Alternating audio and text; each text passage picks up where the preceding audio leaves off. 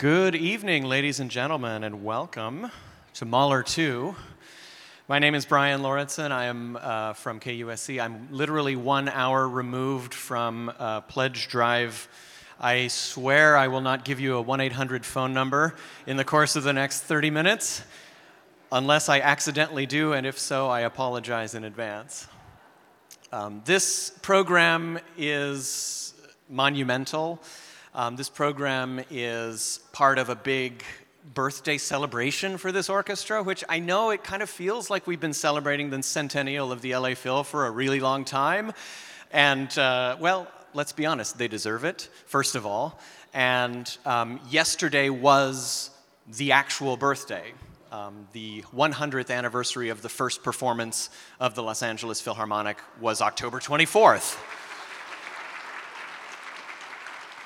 so they had a big party, and uh, three, the three uh, former and current living music directors were all here sharing the stage for a piece of music that premiered last night for orchestra and three conductors.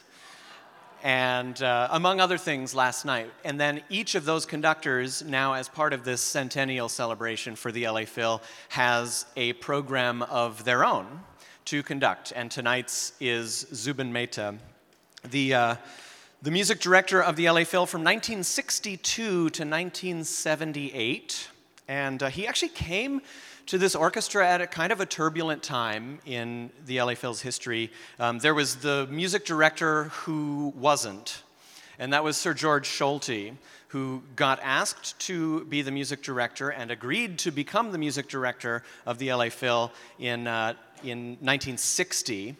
And a year later, the administration named Zubin Mehta assistant conductor without consulting Solti. And Solti did not uh, appreciate that, and so he resigned in protest before ever assuming the post.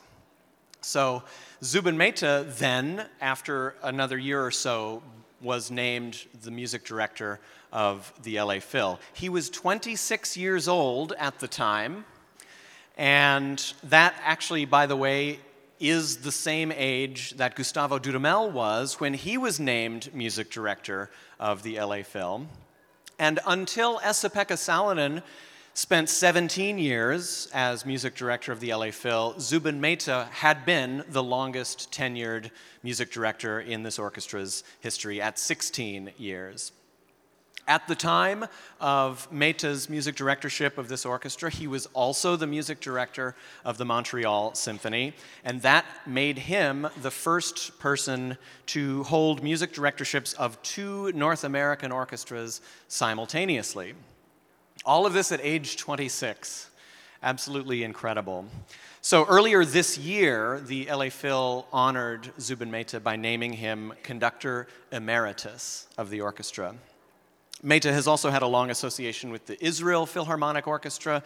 They named him conductor for life several years ago, and uh, he has been associated with that orchestra for 50 years. And he actually conducted his final concert there. He, he has resigned his post or whatever it is. Technically, I don't know, but he, has, he made his final appearance with the Israel Philharmonic Orchestra this past Sunday conducting Mahler 2. And uh, there's actually a little clip of that on YouTube, and it's absolutely um, just uh, really emotional and beautiful. He uh, is conducting the orchestra, and at the end, on the last note of Mahler's Second Symphony, he just puts his hand over his heart and basically is saying thank you to the musicians. It's a really beautiful moment, and you can see it on YouTube. So, again, last night the LA Phil celebrated its official 100th birthday, the first concert, October 24th, 1919. Uh, Zubin, Esa-Pekka, and Gustavo all on the program.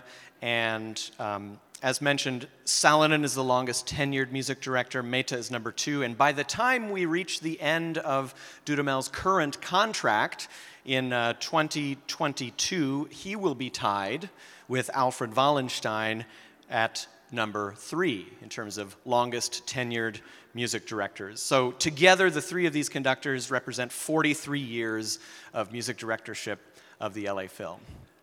almost half. I can do math.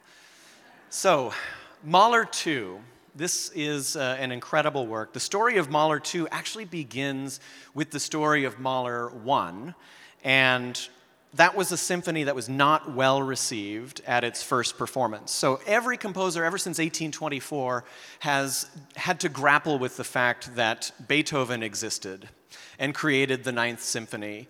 And every composer after Beethoven and Beethoven's Ninth had to come to terms with that.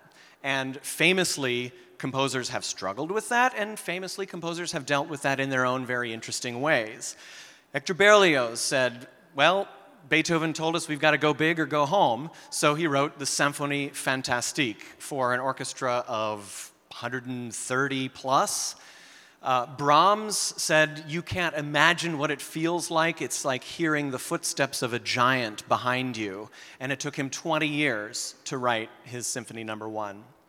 Other composers just, you know, did what they could with. Uh, that uh, figure looming over them. And it wasn't until Gustav Mahler that we really see the next steps of what a symphony could be. Gustav Mahler ended up becoming the greatest writer of symphonies since Beethoven for what he did to advance the symphony as a form. So the first was not well received at its premiere. The second performance didn't take place until four years later. And then it didn't gain any traction at that point either. But Mahler wasn't discouraged. He believed in what he was creating. And in fact, he started writing his Symphony Number no. 2 even before the first performance of his Symphony Number no. 1. He worked on this symphony from 1888 to 1894 and he wrote what would become the first movement of the symphony, initially as a standalone tone poem, and he called it Totenfeier, or Funeral Rites. And when Mahler sat down with the conductor Hans von Bülow, and Mahler played Totenfeier on the piano for von Bülow, von Bülow said, Totenfeier made Tristan und Isolde sound like a Haydn symphony. And that's something that von Bülow would have known a thing or two about because he conducted the premiere of Tristan and Isolde. Nevertheless, Mahler persisted. He wrote the second and third movements. He then inserted his song Urlicht, or Primal Light, from Des Knaben Wunderhorn as the fourth movement, and after a long and difficult process of choosing the right text and also deciding whether or not he wanted to grapple with the legacy of Beethoven by ending a big symphony with a big choral thing at the end, he finally wrote the finale. It's a massive, massive movement for soloists and chorus and orchestra on themes of redemption and resurrection. And Mahler knew that he would be inviting comparisons to Beethoven and specifically the Ninth Symphony. And initially, that did give him some pause. He said, I had long contemplated bringing in the choir in the last movement, and the only fear that it would be taken as a formal imitation of Beethoven made me hesitate again and again and again. Then Mahler said, Von Bülow died, and I went to the memorial service. The mood in which I sat and pondered on the departed was utterly in the spirit of what I was working on at the time. Then the choir up in the organ loft intoned Klopstock's Resurrection Chorale. It flashed on me like lightning, and everything became plain and clear in my mind. It was the flash that all creative artists wait for. What I then experienced had now to be expressed in sound. So the Klopstock that he's referring to is the poet Friedrich Gottfried Klopstock, and his poem Die Auferstehung, the resurrection, is the beginning part of the text for the final movement of the Second Symphony. Mahler would go on to add text of his own to fill out what he wanted to write. And not long after he completed the Symphony Number no. 2, Mahler said, The term symphony means creating a world with all the technical means available. And the Resurrection Symphony is most certainly an all embracing work. It's the first of Mahler's symphonies to make use of voices and text. And that's something that, of course, he would go on to do in many cases. And certainly more than the first, this symphony is the piece that really set Mahler decisively on the path toward that thing that we remember him for today the grand scale, the highly individual, and uh, in a way confessional style of symphony.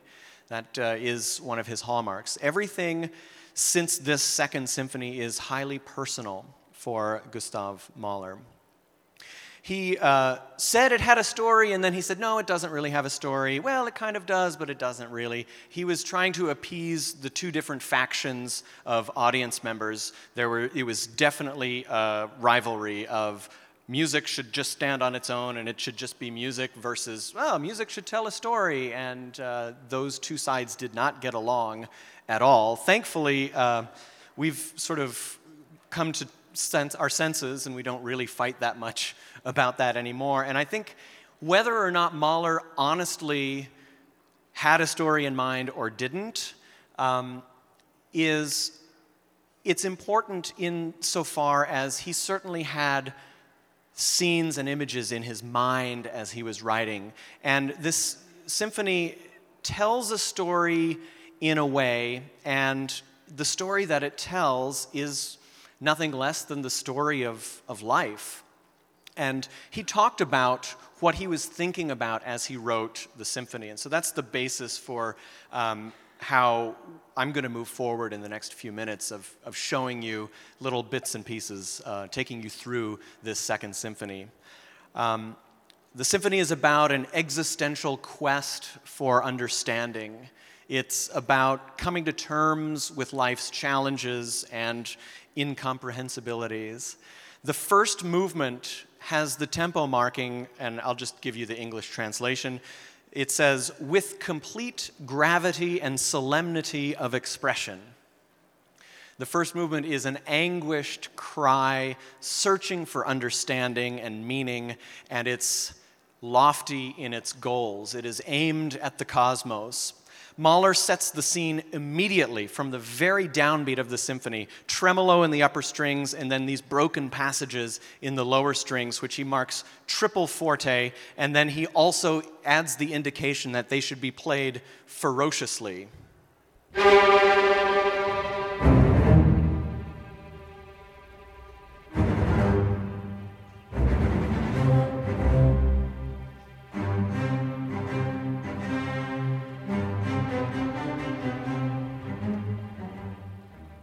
Later in the movement, Mahler gives us one of his trademarks. He has a main theme that is a funeral march.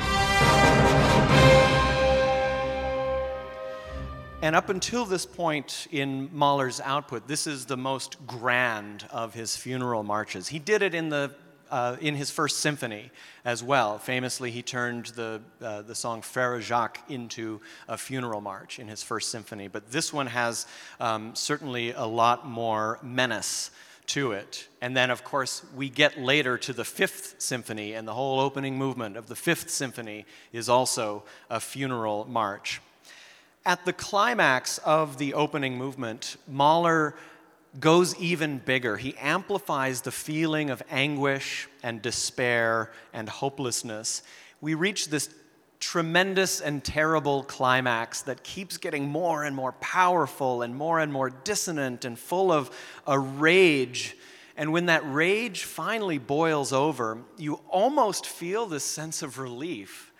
And then there's a brief pause, and then Mahler immediately starts the music from the opening of the symphony again. And it's just this I thought we were in a better place, but no, we've gone back to the beginning, crushing sort of emotional blow.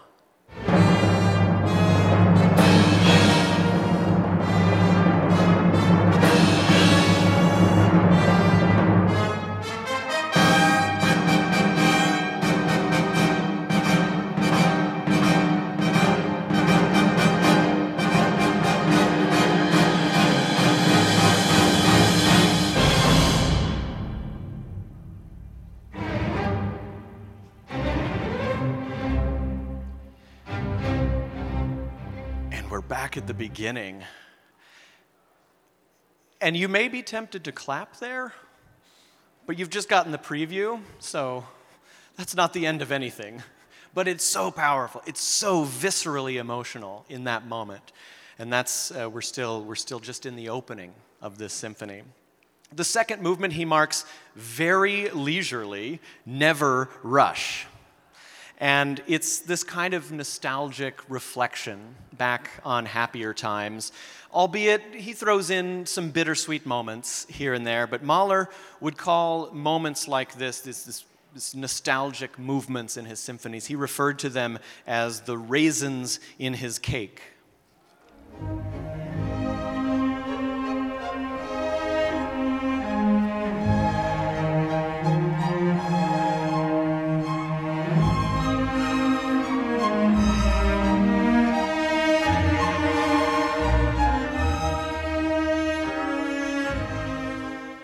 And after all of the angst in the first movement, this is almost almost a little creepy. Like it's almost too sweet, almost too nice. Like what's wrong here? And we find out what's wrong later in the third movement. So the second movement sets us up for the third, which he marks in quietly flowing motion. And the third movement churns along in an almost mechanical way as a rumination on, and this is what Mahler said about this third movement it's a rumination on the meaninglessness of life. Okay. And it actually starts a little bit ominously with the timpani, and then it turns into this theme that just, it really does just kind of keep going at a mechanical pace. And it's this combination between a little bit of sinister sarcasm in the music, and then there's a more dance like feel to it as well that sounds a little bit like uh, Jewish folk music.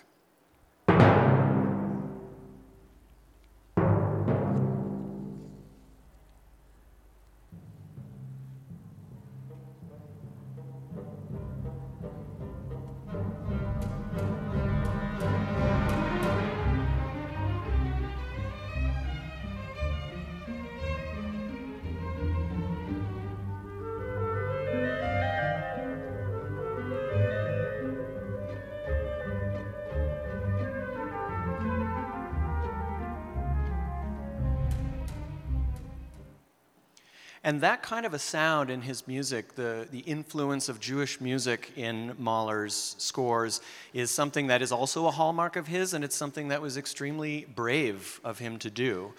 Um, he did it in his first symphony again before this one, and uh, does it later in, in his works as well. Um, and it's him saying, I, I am unabashedly Jewish in an extremely anti Semitic town of Vienna, and in, eventually anti Semitism is what caused him to resign his post as the chief conductor of the, the Vienna State Opera. He left Vienna, it got so bad, but he put it into his art anyway. He, he courageously included his identity in his art, uh, even to the point where eventually he felt unwelcome because of who he was and came to New York. Mahler, in the third movement, foreshadows the finale of the symphony, and he perhaps is trying to provide just the tiniest glimpse of sunlight breaking through the clouds of darkness. But later in the movement, every time it, every time it just starts to burst through, he pulls it back down. He pulls us back into the darkness, and again, what he called the meaninglessness of life. And later in the third movement, he writes this big loud chord in the full orchestra, and he called it a cry of despair. Others have referred to it as a death shriek.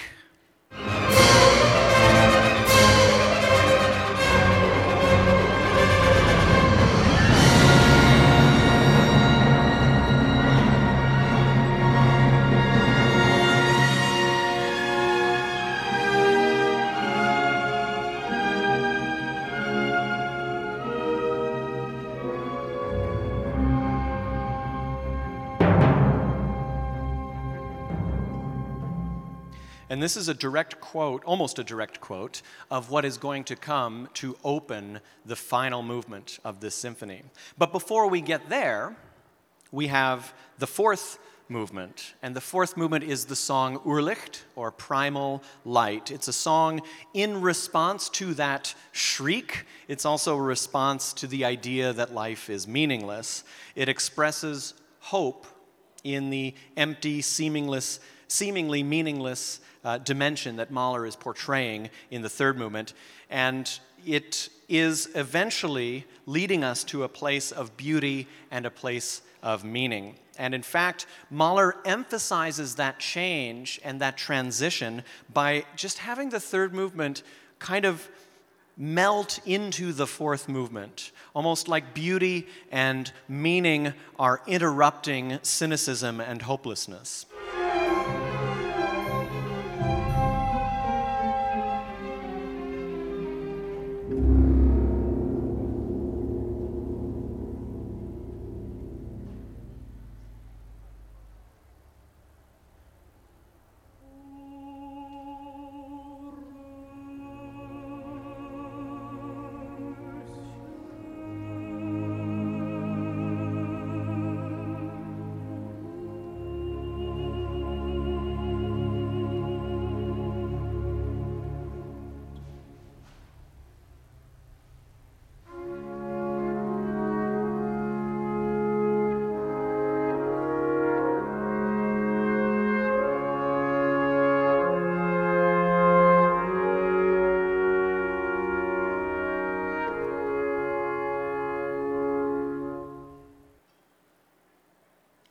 All of a sudden, we're in this moment of transcendence. Oh, little red rose, man lies in greatest need, man lies in greatest pain. How I would rather be in heaven, is how the song begins. And that song is sung, and then we reach the fifth movement, the biggest movement in the piece. 35 minutes or so, as long as a Haydn symphony. And this fifth concluding movement is an expression, eventually, of hope and of optimism, um, often couched in religious terms, but it's also universal um, in its message. It expresses the deep level of humanity that we all share, regardless of specific belief or creed. And it begins, though, with that cry of despair from the third movement. Uh, Mahler gives us, after that, a quiet statement of what will become one of the main motives for the resurrection of this finale.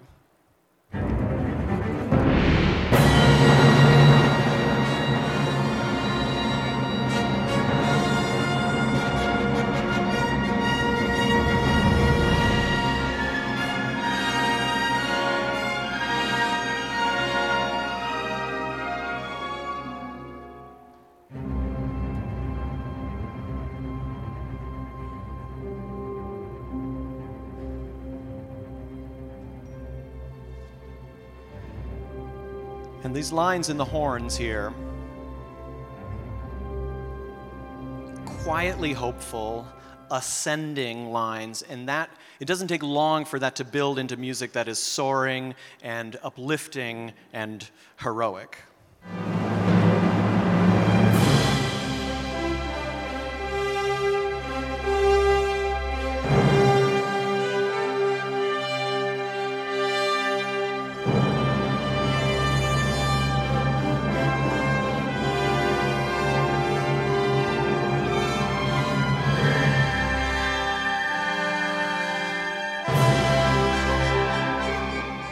But everything's not great yet. Any journey from darkness and hopelessness into light and affirmation, those journeys don't come without some struggle, right? So the music that you just heard then turns into something that is much, much more menacing. Mahler conjures up this military march, and he actually called it the March of Death. And it starts with a long drum roll, snares, timpani, bass drum, and even the gong involved.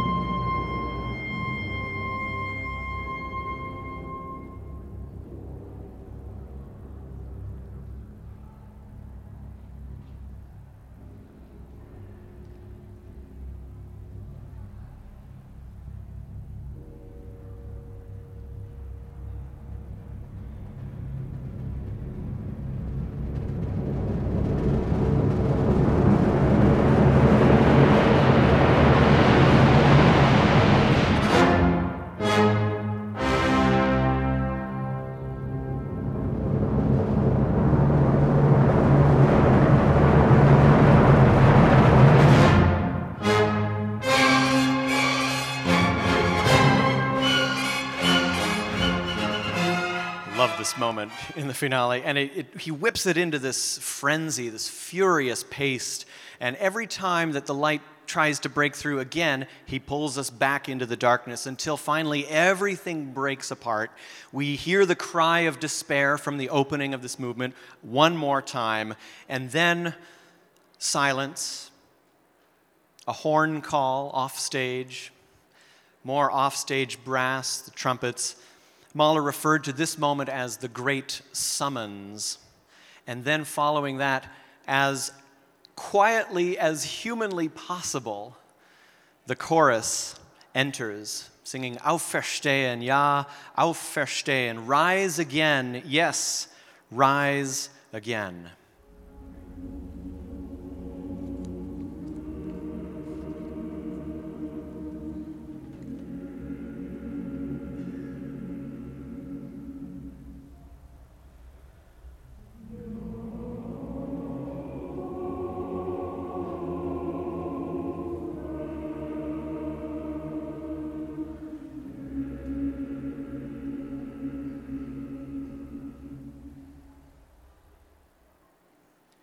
And I do have to say, I boosted the levels of that by about 15 decibels.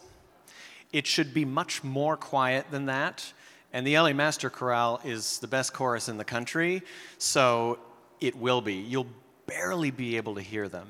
You'll barely be able to hear them. But I wanted us to be able to at least hear the music over the top of everything else for our purposes in this room. This is the beginning of the hymn of resurrection. They sing, Immortal life, immortal life will he who called you give you. And a few instruments start to enter to support the singers. And then there's this magic moment as the chorus sings the word rief or called. A single soprano begins to float away. Will he who called you give you?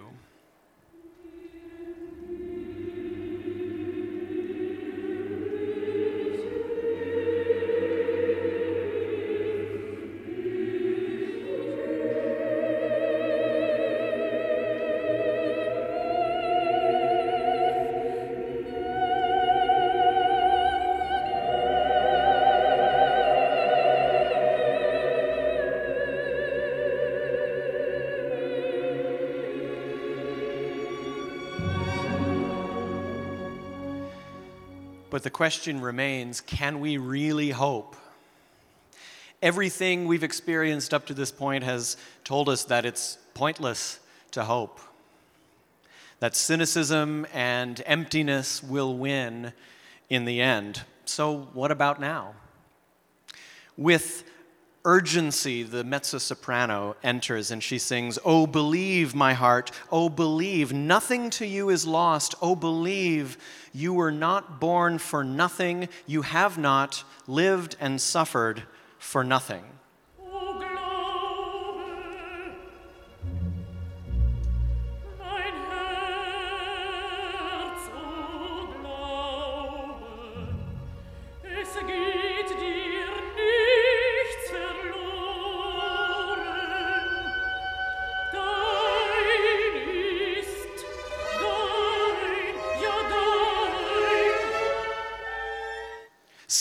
From trembling, prepare yourself to live.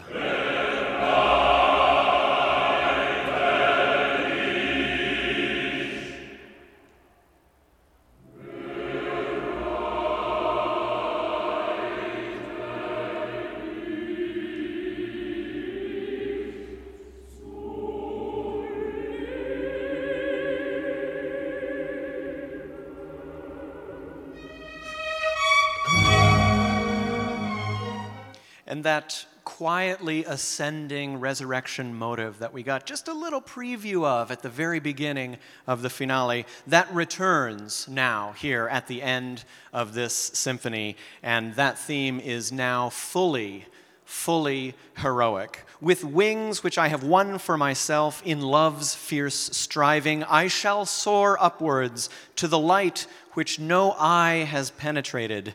Die shall I, in order to live, rise again, yes, rise again.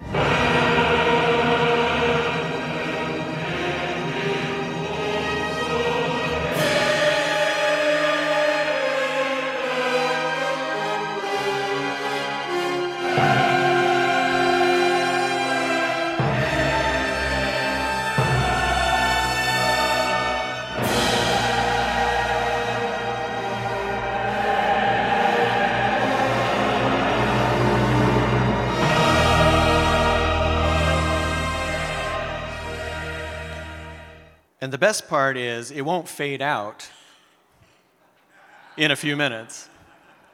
This music is beyond inspiring. This music is soul stirring.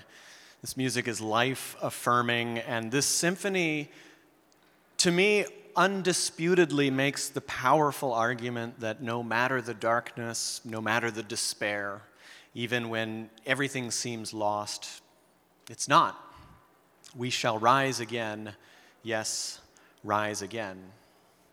So enjoy tonight's performance. Zubin Mehta, the LA Phil, the LA Master Chorale, Mahler's incredible Second Symphony.